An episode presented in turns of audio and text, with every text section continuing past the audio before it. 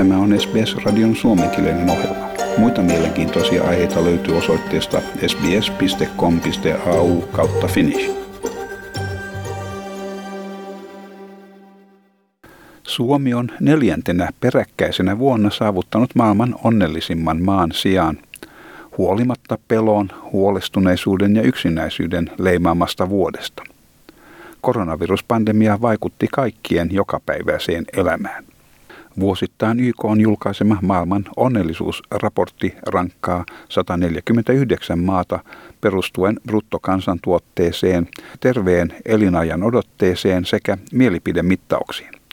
Ihmiset antavat arvosanan 1-10 siitä, miten hyvää sosiaaliapua he tarvittaessa saavat, miten vapaita he ovat tekemään omia elämäntapavalintojaan, miten paljon korruptiota he näkevät yhteisössään ja miten anteliaita he ovat. Taloustieteilijä Jeffrey Sachs on yksi maailman onnellisuusraportin toimittajista. Hän kertoo, että tutkijat esittävät kahdenlaisia kysymyksiä. Ensinnäkin elämänlaatua yleensä koskevia kysymyksiä, kuten miten menee. Esimerkkeinä montako kertaa nauroit eilisen aikana tai tunsit iloa tai tyydytystä. Toinen kysymysten ryhmä koskee mielentilaa, stressiä, huolestumista. Paljonko vastaaja on kokenut huolta, surua tai vihaa edellisen päivän aikana. Ja sitten suhteittamalla myönteiset ja kielteiset vastaukset toisiinsa saavutetaan kansallinen keskiarvo. Ilmeni, että ihmiset katsovat suurempaa kuvaa ja kuluneen vuoden aikana ovat osoittaneet merkittävää sinnikkyyttä.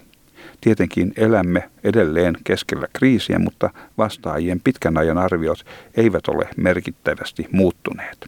We ask two kinds of questions. One is about the life in general, life evaluation we call it, how's your life going? The other is about mood, emotions, stress, anxiety. What we have found is that when people take the long view, they've shown a lot of resilience in this past year. Of course, we're still in the middle of a deep crisis, but the responses about long-term life evaluation did not change decisively, though the disruption in our lives was so profound. Tässä taloustieteilijä Jeffrey Sachs.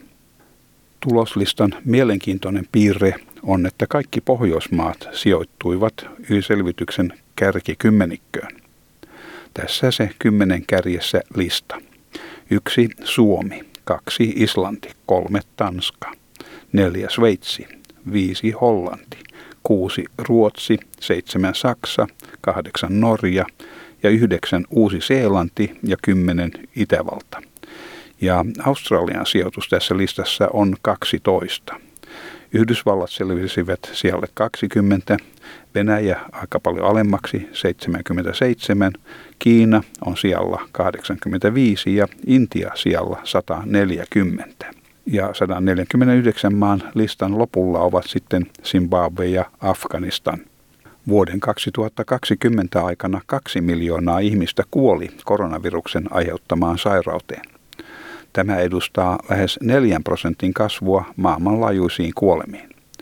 Jeffrey Sachs sanoi, että pandemia vahingoitti merkittävästi niin taloutta kuin väestön mielenterveyttä useassa maassa lisääntyneen masennuksen ja mielenterveysongelmien ja yksinäisyyden tunteen muodossa. Ihmiset kuitenkin katsovat tämän ohi arvioidessaan pitkän ajan tulevaisuutta.